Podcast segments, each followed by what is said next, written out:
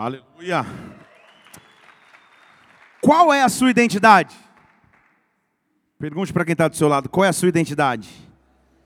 Não deixa nem ele responder, porque não deu tempo ainda. A gente só teve uma ministração sobre identidade. Muitas vão acontecer, na verdade, estamos em meio a uma série de estudos, onde ficaremos por quatro domingos. Esse é o segundo falando sobre identidade, como a nossa identidade precisa e vai ser marcada por Deus. Eu, eu, a minha expectativa pela fé é que você seja marcado de maneira profunda e irreversível nesses estudos, que o Espírito Santo de Deus possa te tocar de forma sobrenatural e ele o vai. Diga glória a Deus. Abra comigo a palavra dele em Êxodo capítulo 20.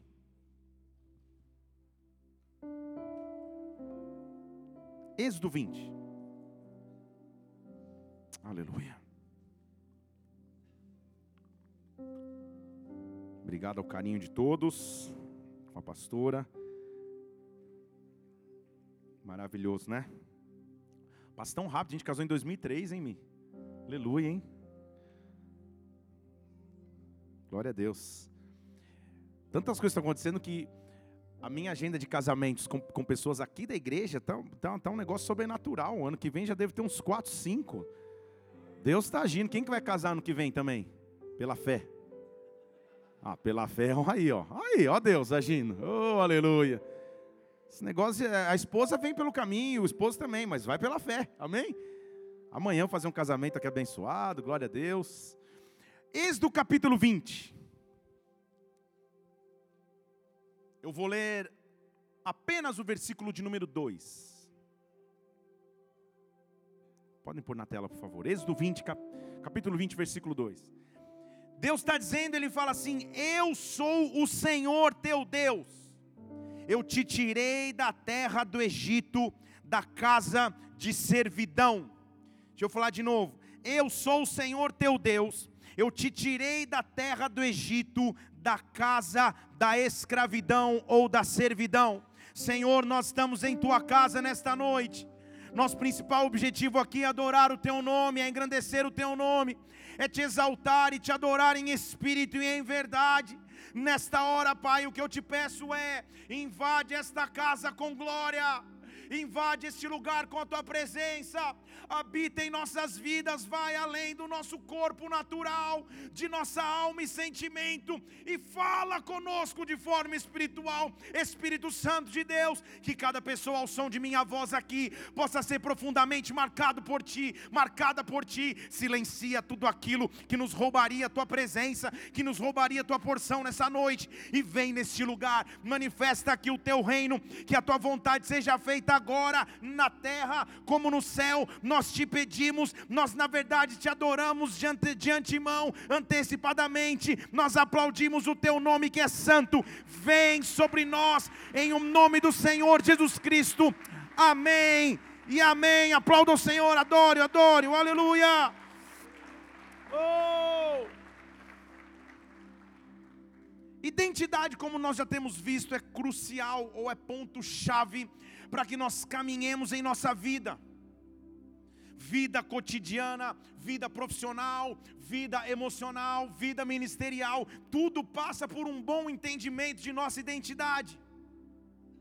Identidade é saber direito qual o propósito de Deus para as nossas vidas saber direito quais são os planos e a definição de Deus para a nossa história.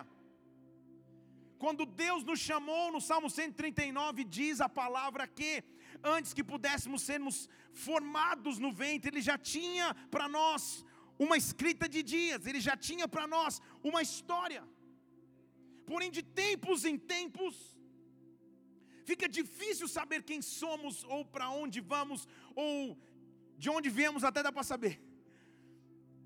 É difícil saber, porque a identidade faz parte dos ataques do inimigo contra os filhos de Deus.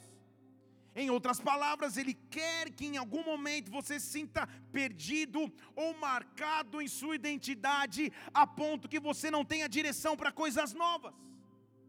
Mas Deus nos chamou nessa noite para que nesse segundo culto desta série que nós vamos estudar sobre identidade, você e eu possamos entender, Ele já nos tirou do Egito. Deixa eu falar de novo. Ele já te tirou do Egito. Egito para o povo de Israel era um local de sofrimento, era um local de servidão, era um local de muita entrega, mas pouco resultado. Egito era um local de extrema limitação e extrema opressão. E o que Deus faz ao nos visitar é dizer: Eu te tirei do Egito, eu te tirei do local que te rotulava eu te tirei daquilo que te aprisionava, eu te tirei daquilo que te rotulava, prendendo-te ao passado ou características que você não tinha. É interessante notar o ser humano, porque apesar de todos serem humanos, terem a mesma constituição celular, ou os mesmos órgãos, ou mesmo desenho em seu corpo, interiormente, externamente os seres humanos são diferentes. E uma das coisas que diferencia seres humanos é o meio onde ele se desenvolve, é o local onde ele se desenvolve. Ou seja, grande parte de nossa identidade está associada à nossa cultura. Cultura, ou ao dizer cultura, entenda por cultura um complexo de coisas que inclui seu conhecimento, suas crenças, sua arte, a moral e a lei. Em suma, os costumes de um local definem sua cultura, definem sua sociedade. Nós somos brasileiros e, por assim sermos, temos uma cultura. O indiano tem uma, o chinês tem outra, o tailandês tem outra dentro de uma mesma nação, há traços culturais diferentes. O brasiliense é diferente do goiano. Mexi em um terreno perigoso, então deixa quieto. O, o, o, carioca é diferente do paulista. O paranaense é diferente do, do, do mineiro. É difícil você chegar na casa de um paulista domingo à tarde e ali na moca está sendo servido um frango com pequi. É muito difícil.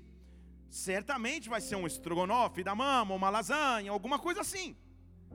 A cultura então permeia e marca a identidade de um ser.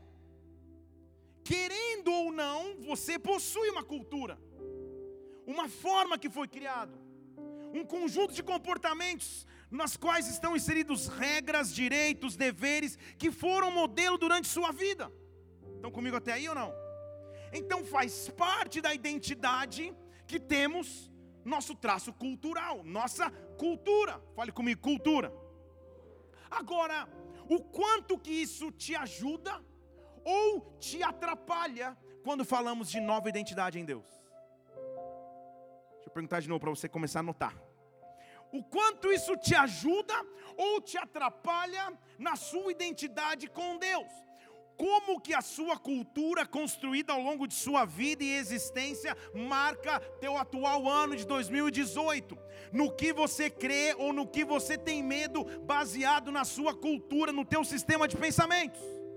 Deus está aqui nessa noite para dizer que Ele é um Deus que vai além das culturas, Ele é o formador da cultura humana, Ele vai além da cultura. Deixa eu falar em português agora, claro. Ele vai além da maneira que você foi criado, da oportunidade que você teve ou não teve, do, do ambiente que te foi favorável ou desfavorável. Quando Ele escolhe marcar uma nova identidade, Ele atropela isso tudo e Ele diz só uma coisa: chegou um novo reino, e o reino é o reino dos céus.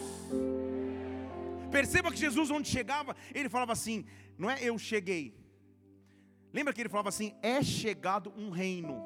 Ou seja, novo sistema de governo, novo sistema de crença, novo sistema de cultura. Cheguei. Quando nos ensina a orar, ele diz assim: que venha a nós o teu reino. O que, que em outras palavras ele está nos dizendo? Que venha sobre mim a sua cultura que venha sobre mim a sua forma de pensar, de agir, oh, de avançar, que o reino de Deus venha sobre a minha vida. Será que você pode levantar uma de suas mãos e dizer: Venha a nós o teu reino? Mas fale com fé, diga: venha a nós o teu reino. Fale de novo: venha a nós o teu reino. Que seja feita a sua vontade, assim na terra como no céu. Dê um brado ao Senhor e aplaudo neste lugar. Oh!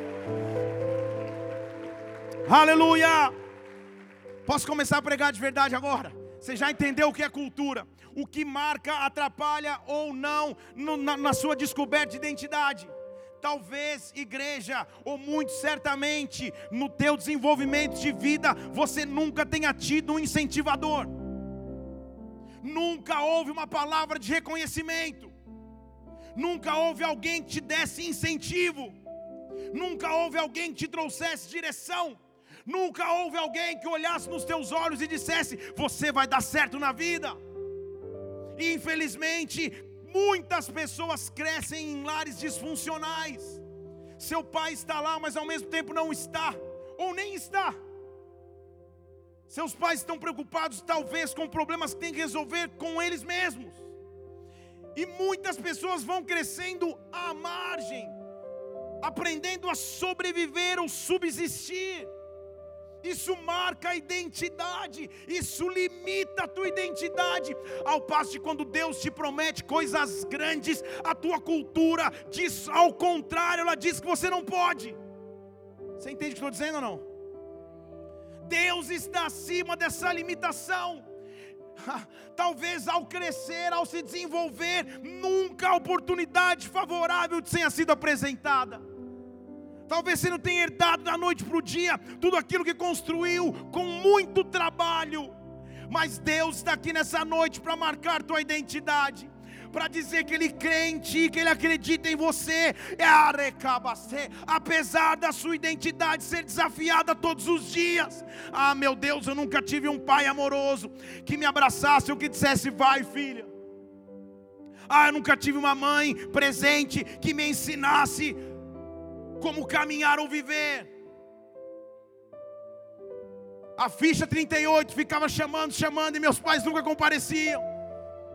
Senhor, como foi difícil ter a minha cultura moldada.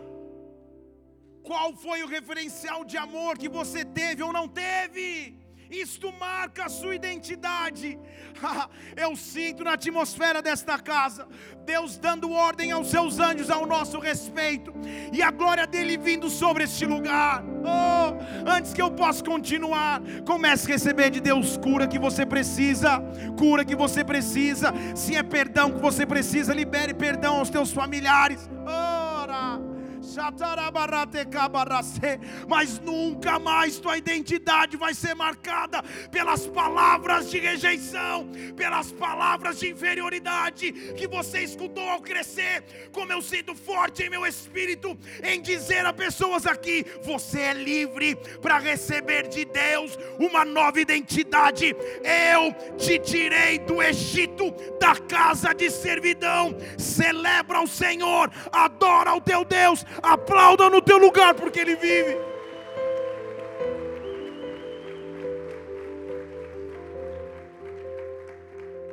Bem-vindo ao time. Se em algum momento da sua vida você sentiu sua identidade atacada, inúmeros personagens bíblicos passaram pelo mesmo. Em Gênesis 37, 5, José viveu isso. José, todo feliz, foi lá, contou para os seus irmãos: Nossa, eu tive um sonho sensacional. Contou o sonho para os irmãos. Depois você, você estuda lá a história, porque não é sobre José que eu vou pregar. Mas no versículo 5 diz assim: José teve um sonho, contou. E os seus irmãos o odiaram ainda mais. Pensa se a identidade como alguém amado em casa foi marcada nesse momento. Ele abre os lábios, conta, abre o coração, conta o sonho, conta os projetos, e ao invés de trazer incentivo, amor ou tapinha nas costas dizendo vai, ele recebe ódio. Davi passou pelo mesmo, preguei recentemente sobre isso. Ao chegar na guerra para distribuir comida para os seus irmãos famintos, em 1 Samuel 17, versículo 28, seu irmão Eliabe olha e diz: Davi, eu sei da tua presunção, cara. Eu sei que você veio fazer aqui. Volta para o teu pequeno lugar. Com quem você deixou as tuas ovelhinhas no deserto? Eu conheço tua presunção, a maldade do seu coração. Você é curioso, só desceu para ver a guerra. Identidade afligida. Gideão, quando foi proposto por Deus para que ele avançasse, em Juízes capítulo 6, versículo 15, a resposta de Gideão foi: Senhor meu Deus, quem sou eu? Como que eu vou livrar Israel? Minha família é a mais pobre em Manassés, eu sou o menor na casa de meu pai. Bem-vindo ao time daqueles que são atacados em sua identidade. Elias passou pelo mesmo, depois de uma grande vitória, de ter destruído os profetas de Jezabel ele recebe uma ameaça, e em 1 Reis 19, versículo 4, ele chega no deserto, deita embaixo de uma árvore e fala: Senhor, não tem mais por que viver, leva a minha vida embora, eu não sou melhor que os meus pais. Cultura manchada, cultura pré-definida, identidade angustiada.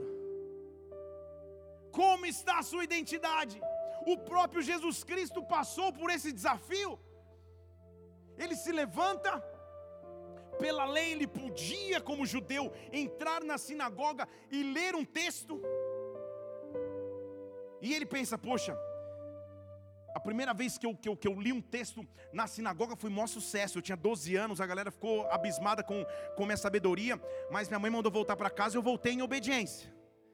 Então, na minha próxima aparição vai ser um sucesso absoluto. Eu vou ler o texto, vai ter gente caindo no espírito.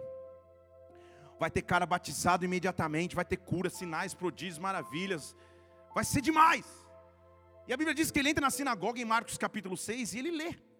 Ele fala: O Espírito Santo está sobre mim, papapá, papá. Ele, ele cota o texto de Isaías, querendo dizer: Eu sou esse cara. Vocês estavam esperando, eu cheguei. Sabe qual é a resposta de todo mundo para Jesus? Marcos capítulo 6, versículo 3. Ei, Marcos 6,3. Esse aí não é o carpinteiro? O filho de Maria, o irmão de Tiago, de José, de Judas, de Simão? Deixa eu ler de novo aqui. Não é esse o carpinteiro, filho de Maria, irmão de Tiago, José, Judas e Simão? Então, só, só fazendo um adendo aqui, só para tirar uma dúvida tua. Esse texto mostra que Jesus tinha irmão ou não tinha? Tinha ou não tinha? Ah, então Maria não pode ser chamada de virgem. Só, só para voltar aqui, muito bem. Então, é, porque ela, só para fazer um adendo para você, você, marcar aqui, tá? Muito bem, porque ela, sim, teve um filho do Espírito Santo, que foi Jesus Cristo, mas depois ela teve outros filhos, só para você ler aqui. Não é esse o carpinteiro, filho de Maria, irmão de Tiago, de José, Judas e Simão. Não estão aqui entre nós suas irmãs. Então Maria teve vários filhos e escandalizavam-se nele. Então Jesus se levanta, ele diz: Eu vou pregar com autoridade, mas ninguém o reconhece. E sabe o que ele fala? Tudo bem. Um profeta não tem honra na sua terra, entre seus parentes, na sua própria casa. Mas isso não mancha a minha identidade. Isso não mancha a minha identidade. Calma aí. Se Jesus passou por um, uma pressão na sua identidade, se mesmo na sua terra natal, no seu ambiente familiar, ele não foi reconhecido, é tempo de avançar, independente do que a tua cultura diz. Deus te trouxe nessa noite. Levante uma de suas mãos aqui. Oh, oh, oh. talvez nunca você tenha o reconhecimento que você almejava ter vindo dos teus pais, dos teus irmãos, oh, oh. mas pelos frutos você vai ser conhecido conhecido e conhecida. Não deixe que isso marque tua identidade. Não deixe que isso paralise tua identidade. Hoje Deus está tirando de sua identidade toda inferioridade, toda pequenez, toda rejeição. Ele te chamou para coisas grandes e a sua identidade em Cristo é para viver coisas maiores do que ele fez. Dê um brado ao Senhor e adore-o aqui. Oh! Aleluia! Primeiro, então, o que acontece quando você sente a sua identidade sendo atacada, esmagada, oprimida, apertada? Duas coisas acontecem. Primeiro, um sentimento incrível de limitação vem sobre nós. E uma pergunta silenciosa vem em nossas mentes dizendo assim: quem é você, filho do carpinteiro? Quem é você para pensar em coisas grandes? Quem é você entregador de queijo, como o irmão de, de Davi falou para ele. Quem é você, Gideão, menor da casa de Manassés? Quem é você? A limitação, ela tenta marcar nossa identidade com as perguntas de quem é você. Pergunte para quem está do seu lado: quem é você?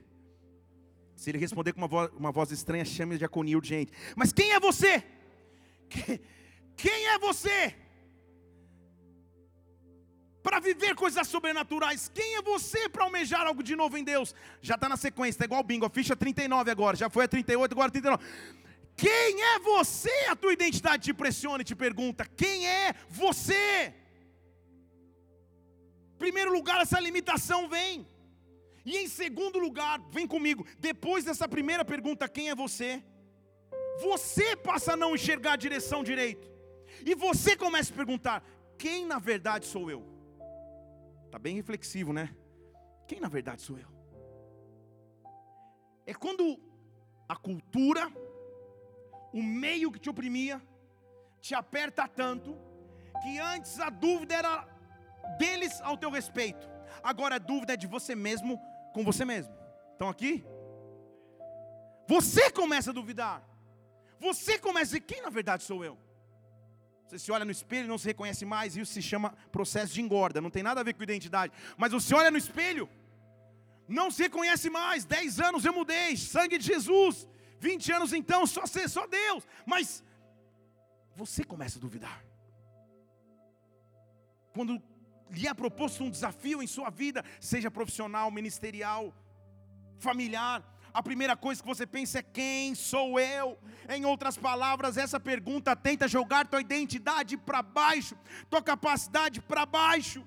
E aí, você chega em um extremo, quem está comigo de aleluia. Quem anda em constante inconstância, essa dá para você postar hoje. Quem anda em constante inconstância em sua identidade, passa a ter dificuldade até mesmo de enxergar Deus como um pai. Talvez porque teu relacionamento com o teu pai biológico ou com a figura paterna que tem existido em sua vida não tenha sido das melhores. E só de ouvir falar em Deus como pai, você não pensa em um Deus que é capaz de amar, de cuidar, de proteger, de zelar, mas sim só um Deus que é capaz de punir, de julgar e de acusar. Mas eu estou aqui de novo te afirmando que Ele é Pai. Jesus Cristo, a nos deixar um modelo para oração, Ele diz assim: orem desta maneira, Pai meu ou Pai nosso? Então Ele te incluiu na história. Pai nosso. Ele é o teu Pai. Deixa eu falar de novo, Ele é o teu Pai.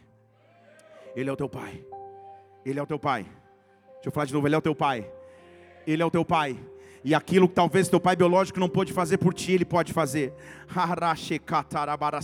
Aquilo que a vida não pôde te dar como identidade, ele pode te dar. Ele é o teu pai, ele é o teu pai, ele quer te revelar o verdadeiro segredo da tua identidade. Eu quero dizer qual a tua identidade em Deus. A minha identidade em Deus e a tua é que simplesmente eu sou filho. Vou falar de novo, só, só, só a primeira fila dos, dos presbíteros disseram amém. É que em Deus eu sou filho. E por que isso é profundo, igreja? Porque quando eu tenho essa revelação, minha vida começa a ser transformada. Por quê? Meu filho tem três anos pouquinho menos de, de, de três, dois e pouco. Ele ainda não tem esse discernimento. Mas ele não sabe que se eu chegar em casa, ele tiver pego um giz de cera e colorido todas as paredes da casa, eu vou ficar extremamente feliz nos cinco primeiros minutos, mas ele continua sendo meu filho, eu continuo amando. Se ele estiver sentado no sofá com um gelzinho na cabeça, assistindo show da Bíblia, eu vou continuar amando como filho, porque ele é meu filho. Quando alguém descobre o que é ser filho, a aceitação e a aprovação não estão condicionados àquilo que você pode fazer.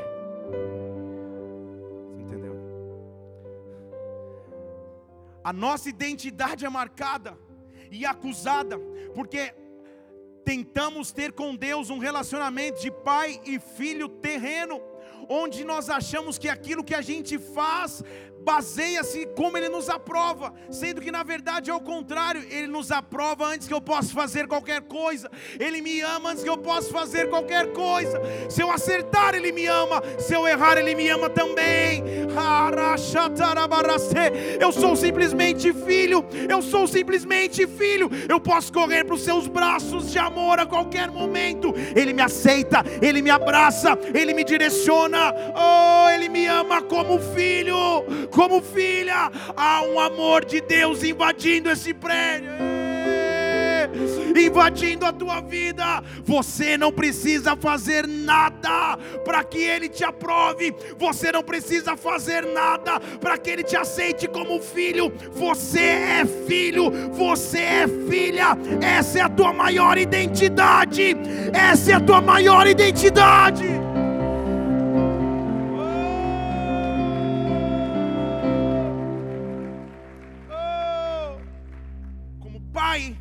Aí já é uma outra história. Eu posso estar agradado ou desagradado de um comportamento de um filho, mas no amor ninguém mexe. Teu pai te ama incondicionalmente. Teu pai te ama incondicionalmente. E talvez para você isso seja ok, legal, mas para algumas pessoas isso é muito profundo de se ouvir. O teu pai te ama, independente do que você faça. E o teu pai é o único que diz: Eu te dei um destino. Ah, em outras palavras, você vai dar em alguma coisa na vida. Você vai ser bem sucedido na vida. Você vai ser bem sucedido no teu ministério. Teu casamento vai ser abençoado. Tua carreira vai ser abençoada. Você é filho. Você tem identidade de filho. Nessa noite, Deus está recuperando a tua identidade, dizendo: Eu te tirei do Egito. Eu te tirei do Egito. Oh, Sabe por quê? Porque quem tem uma confusão de identidade, uma vez eu, eu, eu, inúmeras pessoas que eu acompanho vivem essa confusão de identidade e acham que aquilo que você faz te torna ou deixa de tornar filho, sendo que a Bíblia diz que a todos quanto o receberam, deu-lhes o poder de serem feitos filhos de Deus. Então, quer ser filho? Simplesmente recebam. Não diz respeito àquilo que você pode fazer. O cara acorda amanhã e já me liga, pastor, como várias vezes já aconteceu. Acho que vou o inferno que foi. Pastor, passou uma menina na rua, olhei. Deus não me aceita mais como filho. Todas as promessas de Deus foram embora da minha vida. Deus não pode fazer nunca mais nada por mim. Estou condenado a ver essa sentença eterna, porque, Senhor, meu Deus, xinguei o motorista do ônibus, ele até merecia, mas, Senhor, não está condicionado ao que você faz ou deixa de fazer. Estão comigo aqui?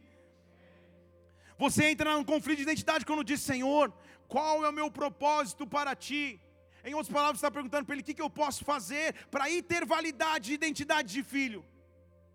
Qual ministério eu devo entrar? Eu devo pregar, mas eu tenho, eu tenho timidez. Devo tocar, não sei tocar. Devo cantar, sangue de Jesus tem poder, também não sei. E agora, então, não sirvo para nada, minha identidade não é nada. E Deus está dizendo: você é filho. Você é filho. Antes que você possa fazer algo, você é filho. É natural que você vivia. Chegou a hora de sair do Egito. Chegou a hora de transicionar para uma nova terra que manda leite e mel, onde a glória dele vai se manifestar, onde a presença dele vai se manifestar. Deus está aqui para visitar tua identidade, para transformar a sua mente. Romanos 12, 2 diz assim: Não se conforme no original, não tome formato deste mundo. Não ache que esse sistema é o que é o que, que te dita as regras de como você vive. Mas seja transformado tendo a sua mente renovada. E quando você renovar a sua mente, você vai experimentar a boa, agradável e perfeita vontade de Deus. Põe a mão sobre a tua mente, diz assim: minha mente vai ser transformada. Diz de novo: minha mente vai ser transformada. Aleluia, Deus está aqui passando, transformando mentes. O povo de Israel, então, escutem Êxodo 20: Eu os tirei do Egito. Por quê? Vamos pensar aqui que Deus tinha que, que, que falar algo que os caras já sabiam. Eles tinham vivido a história. Por que Deus tinha que falar? Lembra, eu tirei vocês do Egito? Por quê? Porque Deus estava pregando para um povo e ele estava dizendo: Olha, povo, fisicamente vocês saíram do Egito mas culturalmente vocês continuam lá. Fisicamente vocês não são mais escravos, mas emocionalmente, espiritualmente, culturalmente, vocês estão se comportando como escravos. Eu quero lembrá-los, eu tirei vocês do Egito. Eu tirei vocês da cultura que oprimia. Escravo não tem vontade própria. Escravo não tem capacidade de decidir seu futuro. Escravo está acostumado com exploração e abuso. Escravo. E Deus vem e fala: Eu os tirei deste ambiente. Eu os tirei desta realidade. Há muitos egitos que batem na nossa porta. Um silêncio aqui hoje, vai ficar melhor, calma. É possível se viver Egito ministerialmente falando? É, é possível se ferir tremendamente em estruturas ministeriais? Ao ponto que, mesmo quando você já não está mais lá ou não mais faz parte, você continua com a mesma mentalidade. Quando algo parece acontecer semelhante, você fala: não, não, não, não, não, não. Ou então, quando alguém te convida para se envolver um pouco mais, fala: não, não, não, não, não, não, não, não. E Deus está dizendo: eu já te tirei, eu já te coloquei num novo tempo, eu já marquei tua identidade de novo. É possível viver Egito nas suas emoções. Já foi ferido, traído, traiu, agora está aí despedaçado, achando que vai pagar suas penitências até a Copa de 2034. Senhor, só lá minha vida vai andar de novo emocionalmente. Mentira, você é livre. Livre. A opressão do vício não te prende mais. A opressão das trevas não te oprime mais. Ele te fez livre, ele te tirou do Egito. Tua mentalidade vai mudar, uma cultura nova vai mudar. Quando eu tenho mente do Egito, minha identidade é facilmente mudada, porque a ausência de respostas me faz achar que o Egito era melhor. Lá em Êxodo 16, versículo 2, estou correndo aqui para acabar a introdução, diz que toda a congregação dos filhos de Israel murmurou contra Moisés. Então, calma aí. Moisés, um cara que não tinha por que voltar para onde ele voltou, já desenvolvendo a sua vida, casado, cuidando das ovelhas de seu sogro, tranquilo na vida, aceita uma missão profunda e maluca de voltar para a terra de um cara que queria matá-lo, para livrar o povo levar o povo e conduzir o povo pelo deserto até a terra prometida. Ele era um cara que tinha que ser admirado. Mas na primeira dificuldade, o povo que tinha saído fisicamente, mas culturalmente ainda estava escravo, começa a murmurar contra Moisés, porque não tinha comida. E olha o absurdo que eles começam a dizer, versículo 3. Quem dera a gente tivesse ficado para morrer no Egito, pela mão do Senhor. Ah, lá era top. A gente estava sentado junto às panelas de carne, a gente comia até se fartar. Esqueceu a parte que levava chicotada, chibatada, trabalhava 18 horas por dia, mas como era bom ficar do lado da panela de carne, comer até se fartar, não tinha falta. Ah, por que, que agora eu estou nesse deserto para morrer de fome com essa multidão? A dificuldade nos faz pensar no Egito, porque é onde a nossa mente culturalmente tem referência. Vocês estão comigo aqui? A dificuldade me faz voltar para a primeira referência. Você pega sua agenda de telefone e fala: Senhor, que deserto, pai. Três anos, nem uma bitoquinha. Seis anos, pai. Senhor, nem lembro como é. Tem que fazer um curso. Deus antes no mundo era tipo WhatsApp de ouro, Golden WhatsApp. Uau, Senhor! Era sensacional! Era estalar os dedos, tudo acontecia. Ah, como eu sentava do lado das panelas de carne e me fartava. Eu era escravo, mas estou com saudade da escravidão. Estão aqui ou não estão? Porque a minha cultura insiste em marcar minha identidade. Agora é impossível sair do Egito e pisar na terra prometida se você não atravessar o deserto. Fala de novo. É impossível sair da escravidão e mirar a terra prometida, se você no deserto não for moldado por Deus. Mas o deserto é o local onde Ele vai te constituir alguém mais forte.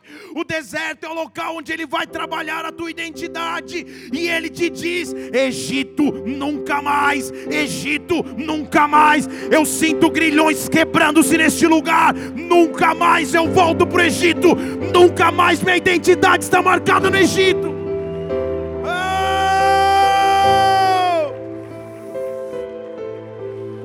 Egito,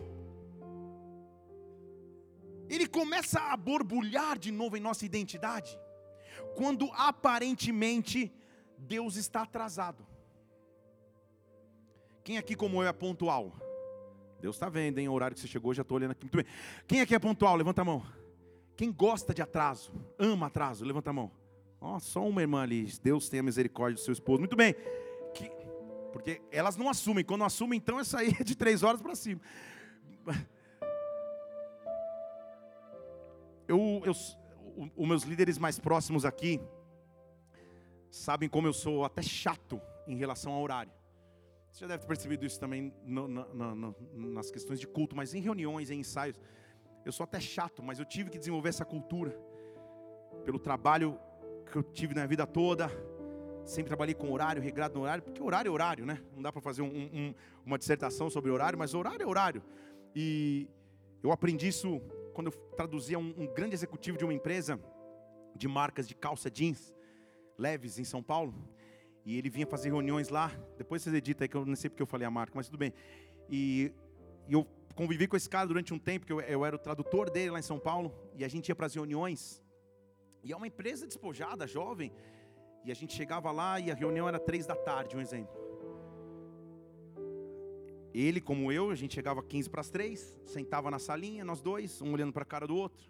Eu estou falando de, de, de, reunião de, de CEO com VP, não estou falando de reunião de diretoria. Aí vinha um diretor, 3 e 5, com um cafezinho. Café? Quer café? Tá, não, tá. Não, tá bom, café. Saia da sala. Aí entrava outro. Ah, você viu ontem? Cara, Palmeiras 1 a 1 com o Paraná. 3 e 20. A reunião não tinha começado ainda. Aí, quando mais uns três saíam para pegar mais uma bolacha lá fora, ele falava para mim, Felipe, tranca a porta.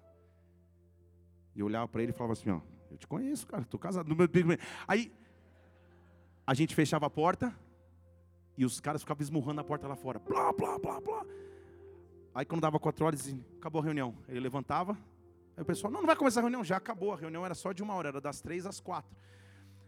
Vocês não, vocês não estavam com tanto interesse nesse assunto, tem problema, depois eu mando um memorando. E acabava a reunião assim.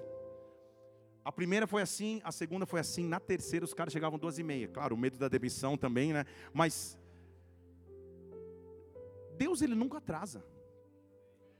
Deixa eu falar de novo, Deus ele nunca atrasa.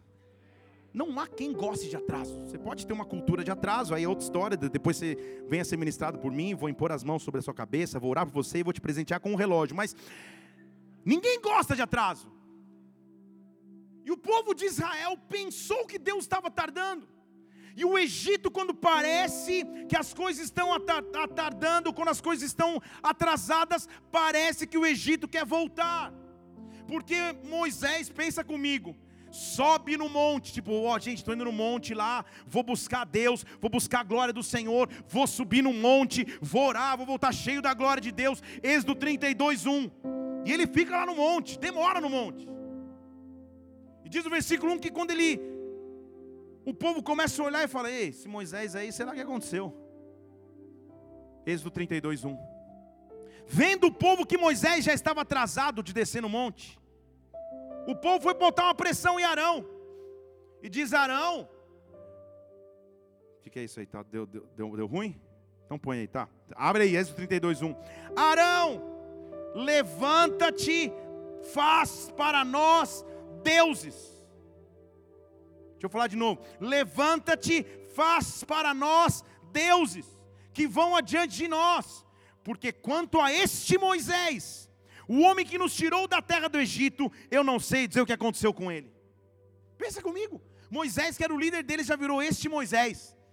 Já que Moisés não desce, Arão, faz para nós alguma coisa aí, porque este Moisés esquece, já foi, não volta mais. Versículo 3 diz que o povo começou a arrancar os pendentes de ouro, a riqueza que Deus tinha preservado durante todo o período da escravidão não foi roubada no Egito. Eles saíram com essa riqueza do Egito para chegar na terra prometida ricos, no meio do caminho, eles derretem um ouro para fazer um bezerro de ouro. Estão aqui? Fale comigo, cultura do Egito. Porque no Egito tinham vários deuses. E eles às vezes precisavam ver. E quando o negócio pareceu ficar meio subjetivo lá longe, Moisés num monte orando, eles falam: constrói um bezerro para a gente.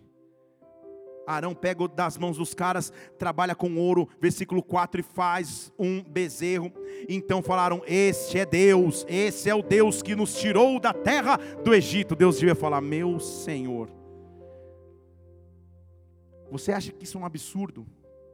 Mas isso acontece frequentemente nos dias de hoje.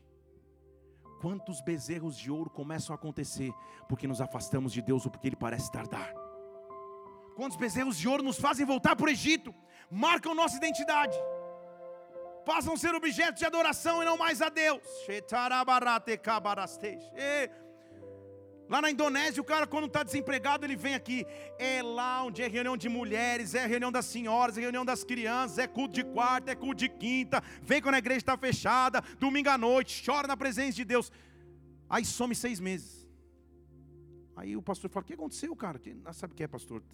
Minha agenda agora é muito atribulada. De domingo à noite tem que preparar relatórios para o meu trabalho, porque eu estou com trabalho, tal, tal, tal. Bezerro de ouro. Até um silêncio aqui. Bezerro de ouro. Bezerro de ouro que rouba a nossa identidade em Cristo. É o que nos faz pegar o que seria mais precioso e derreter em fundição para outro Deus. Quando a nossa identidade é marcada por Deus, é como se nós lembrássemos dele nos dizendo: Eu já te tirei do Egito, lá não é local de volta, lá não é local de visitação, muito menos de habitação e muito menos ainda de adoração. Deus vai transformar a tua cultura, Deus vai renovar a tua identidade. Nesta noite, Ele está nos tirando do Egito, Ele está tirando do Egito. Feche seus olhos, levante uma de suas mãos, comece a pedir: Deus, visita a minha identidade, transforma a minha cultura, me renova pela transformação da minha mente. Nada, no minha, nada mais me afasta de ti nada mais me afasta de ti. Deus te fez livre, tua identidade não é de escravo. Dê um brado ao Senhor e adore nesse lugar e adore.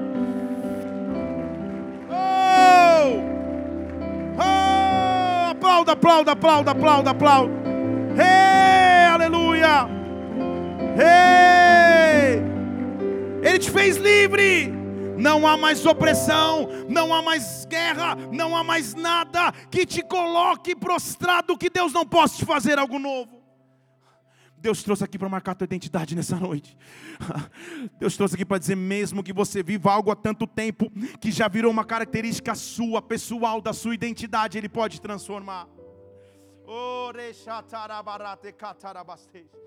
Aleluia. Atos capítulo 3.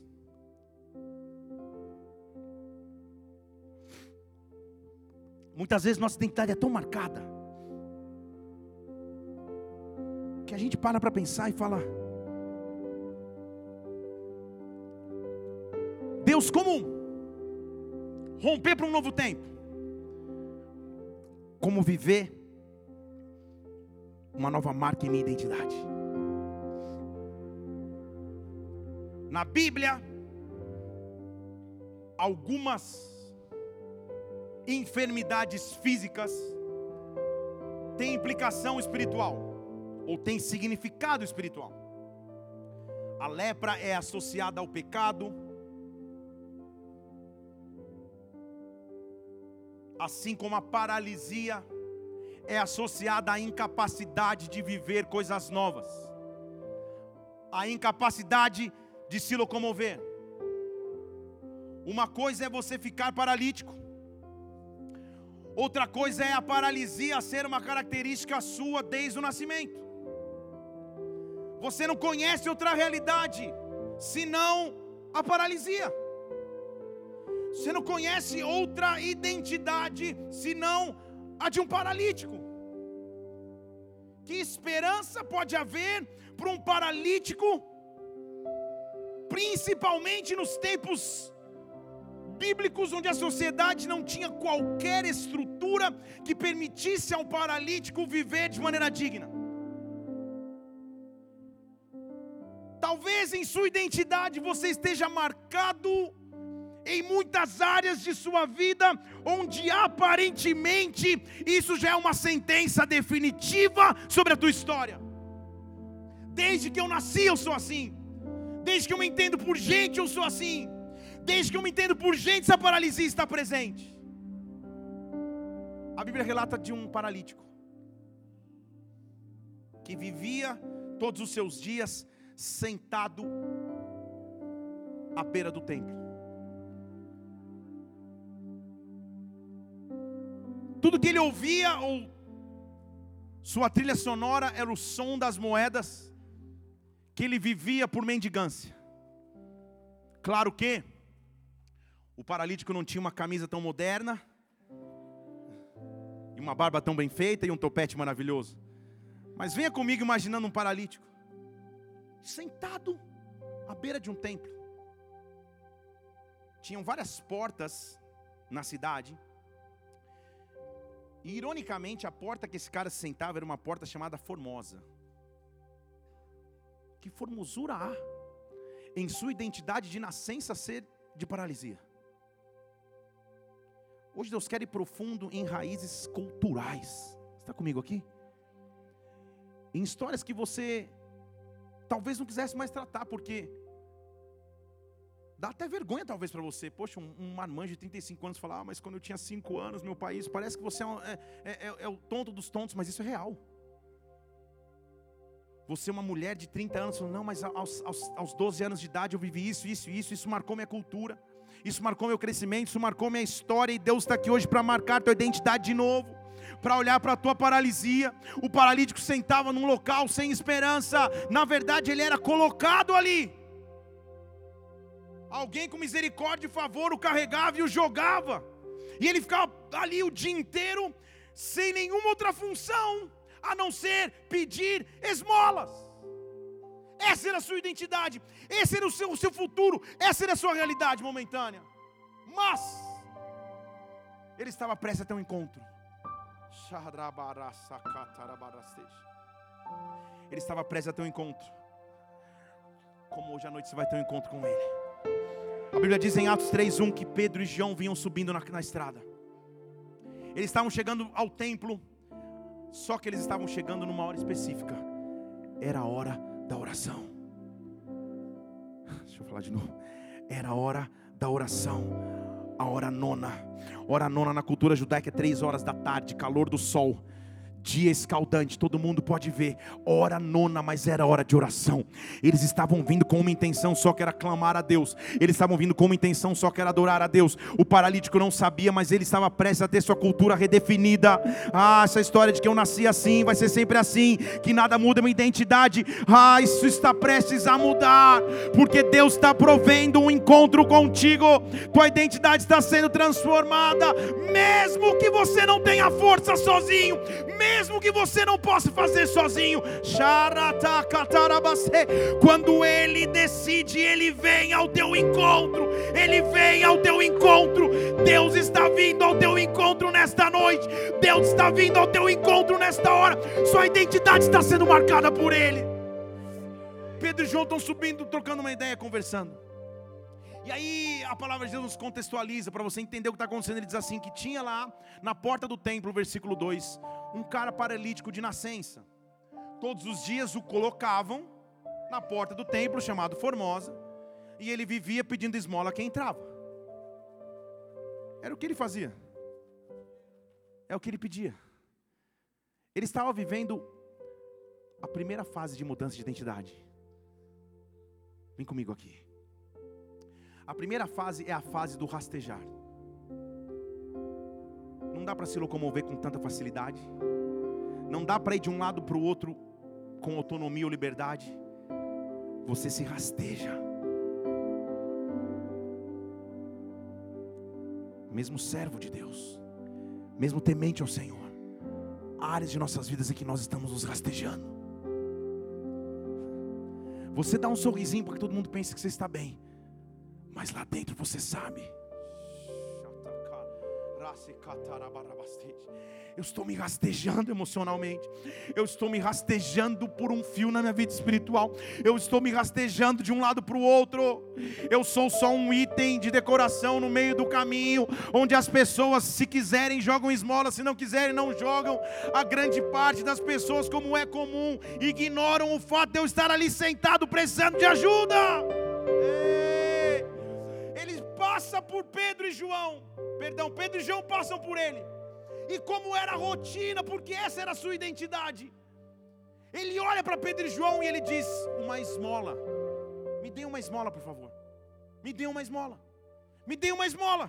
Continuem sendo os alimentadores da minha identidade definida. Me deem uma esmola. Quem está aqui, diga aleluia. Tua identidade vai começar a mudar, igreja tua identidade vai começar a lugar. Deus está tirando a tua identidade da fase do rastejamento. Chega de ficar rastejando de um lado para o outro em áreas da sua vida. Chega de não contar com força exterior para transformar a tua história. Nesta noite, Deus está vindo ao teu encontro. Eu estou sentado num local, figurativamente, não tem outra opção a não ser pedir esmola. A esmola só resolve um momento, não resolve o todo. E ele está passando por Pedro e João. E ele pede uma esmola. Ó, oh, ainda com sotaque meio brasileiro. Ele diz: Um dinheiro, por favor. Um dinheiro, por favor. Continue marcando a minha identidade. Só que a história dele vai começar a mudar. E como esse texto é forte. Porque a Bíblia diz no versículo 4 que Pedro e João param e olham para aquele cara. Mas aquele cara não estava fazendo isso. Olha para o chão. Ele estava olhando para o chão. Porque é isso que a sua cultura tinha definido a ele. É isso que a sua identidade dizia que ele podia ser. Afinal de contas, ele era só um desprezado de um, de um paralítico no canto jogado na porta do templo. Nem olhar para as pessoas ele podia. Pedro encara ele e diz assim: Ei, olha para mim. Estão comigo? Para de olhar para o chão. Para de andar com o rosto curvado. Para de andar com vergonha da tua atual circunstância. Olha para mim. Olhe para mim. Eu vou mudar a tua história. Eu vou transformar a tua identidade. Olha para mim. Não ande mais cabisbaixo, não ande mais envergonhado, não ande mais desprezado, não ande mais com peso sobre ti. Olha para mim, ele diz: Olha nos meus olhos, olha para mim. Porque aquele cara estava só com o potinho olhando para o chão, me dá uma esmola. Ele diz: Olha para mim. E agora vai começar o sobrenatural. Porque aquele cara olha, esperando receber deles, versículo 5, alguma coisa. Expectativa humana, mas provisão sobrenatural. A primeira fase da mudança de identidade é a fase do rastejar. A segunda fase é a fase do declarar. Deixa eu falar de novo, é a fase do declarar. Sabe por quê? Pedro deve ter olhado para João, falar assim: aí, tem algum dinheirinho aí? Trouxe cartão de débito, aceita PagSeguro. Mas Pedro e João eram caras comuns.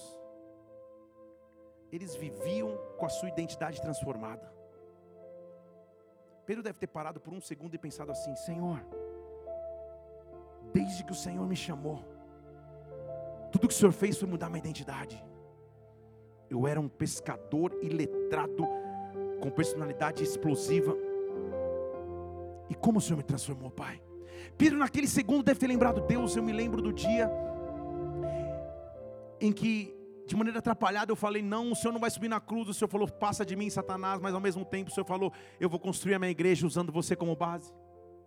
Eu me lembro do dia em que, de maneira atrapalhada, eu peguei uma espada, cortei a orelha do cara e o Senhor grudou a orelha de novo, mas não me rejeitou.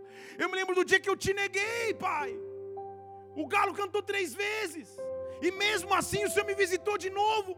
Ah, eu me lembro do dia em que o Senhor chegou e falou: Pedro, você me ama, apacenta as minhas ovelhas. Se você me ama, apacenta as minhas ovelhas. Ah, a minha identidade não foi marcada nem por mim mesmo, a minha identidade foi marcada por Deus. Paralítico, olha para mim.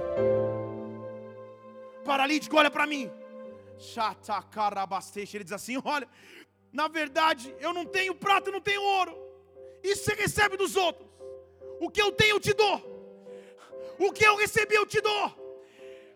Em o nome de Jesus Cristo, o Nazareno anda. Não, não te explicar o que está acontecendo aqui. Pedro não abriu o texto, falou, vamos fazer uma pregação para o, para o, para o paralítico. Olha, a palavra de Deus nos diz. Ele não pregou. não fez uma reunião de oração. Vamos orar, vamos lá, vamos fazer uma reunião aqui, vamos orar. Ou oh, em nome de Jesus. Não, não, não, não, não. Pedro não chamou uma banda de adoração falou: vamos cantar. Deixa queimar, deixa. Não, não, não. Pedro não falou nem com o próprio Deus. Vocês estão aqui comigo? Ele se preocupou em fazer uma coisa só: declarar em fé para a circunstância. Você não entendeu? Deixa eu falar aqui. Para esse lado aqui, pentecostal. Tem momentos que não tem que ficar só clamando a Deus, só pregando, só adorando. Tem momentos que Ele me dá fé. Ele diz: Filho, declare para a circunstância que acabou o seu reinado. Declare para o endividamento que o endividamento acabou. Declare para a depressão que a depressão acabou. Declare para a ausência de identidade que a identidade acabou. Declare para a paralisia: paralisia, você acabou. Eu não preciso nem clamar a Deus. Eu estou usando a autoridade que eu tenho. O que eu tenho já está em mim. Já está em mim. Eu tenho uma identidade nova. Eu tenho uma unção nova. Já está em mim. Em o nome de Jesus Cristo, anda! E aí?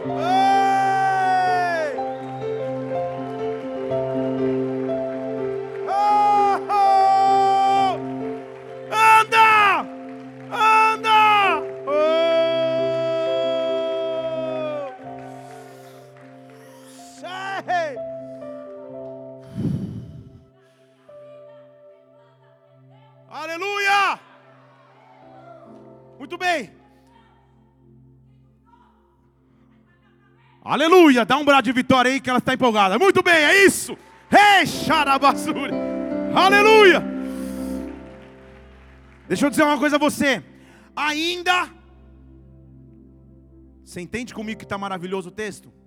Mas ainda nada tinha mudado.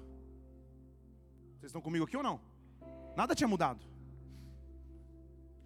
O cara continuava paralítico. Pedro continuava não dando dinheiro. Agora é preciso chegar no terceiro espaço, ou no terceiro passo. O primeiro é o rastejar, o segundo é o declarar. Agora Deus está te chamando para marcar tua identidade no terceiro passo. Aprenda a viver pela fé. Você não entendeu? Sabe por quê? Porque Pedro, apóstolo de Cristo, coloca toda a sua reputação em jogo. Porque tem uma galera assistindo. Ele está na porta do templo, tem gente indo, indo e vindo. E ele fala assim: em nome de Jesus Cristo, anda. E deve ter ficado esse clima assim, ó, um olhando para o outro. Sabe o que ele faz? Ah, é? Você não vai andar? Então deixa eu fazer o versículo 7. A Bíblia diz que, segura aí um pouco. Pedro o segurou pela mão. Sabe o que ele estava fazendo a partir dali? Senhor, eu estou vivendo pela fé. Ou esse cara vai, vai levantar e vai cair, eu vou passar a maior vergonha da minha vida mas desse ponto não dá para eu voltar mais. Aqui, daqui não dá para eu voltar mais. Daqui essa identidade está transformada, Senhor. Antes, quando eu estava só falando, ninguém entendeu o que estava acontecendo, mas ninguém olha para esse cara. Agora eu estou tocando nesse cara. Ele pega o cara pela mão direita, porque a Bíblia diz no Salmo 40 que ele nos pegou pela mão direita, ele nos tirou de um lamaçal de lodo, ele firmou meus pés sobre a rocha. Então eu não estou só declarando, agora eu estou andando pela fé.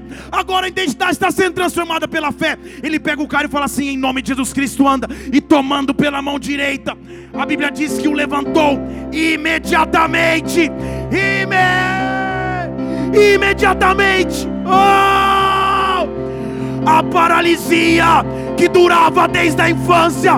A paralisia que durava desde a infância.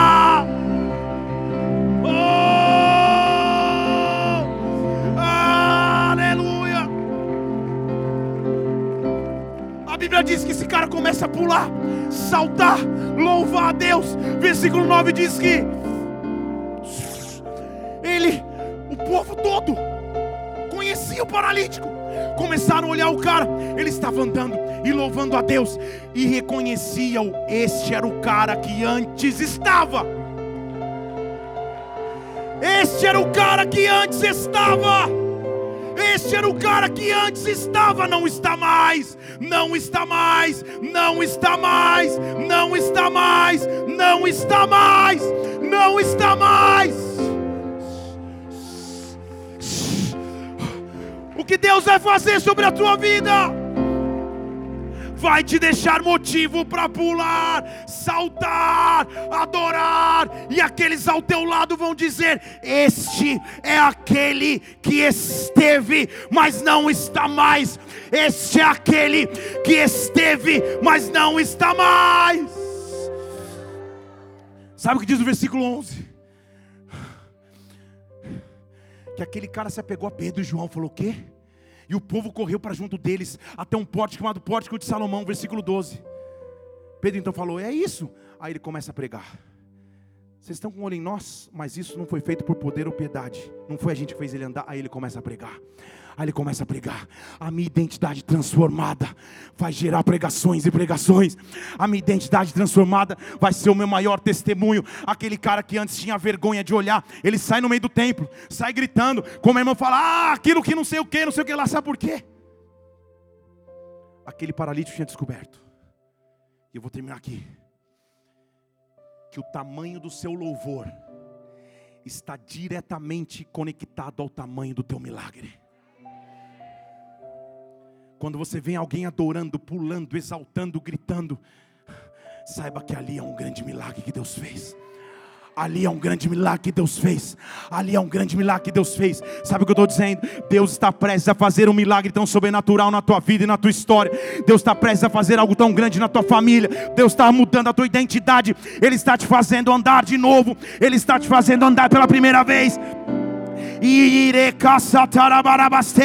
E o tamanho do milagre que Ele vai fazer na tua história será proporcional ao tamanho do teu louvor, ao tamanho do teu louvor, ao tamanho do teu louvor. Se livre nesta noite. Ele te tira do Egito, Ele te tira das garras do Egito. Aquilo que te prendia não prende mais.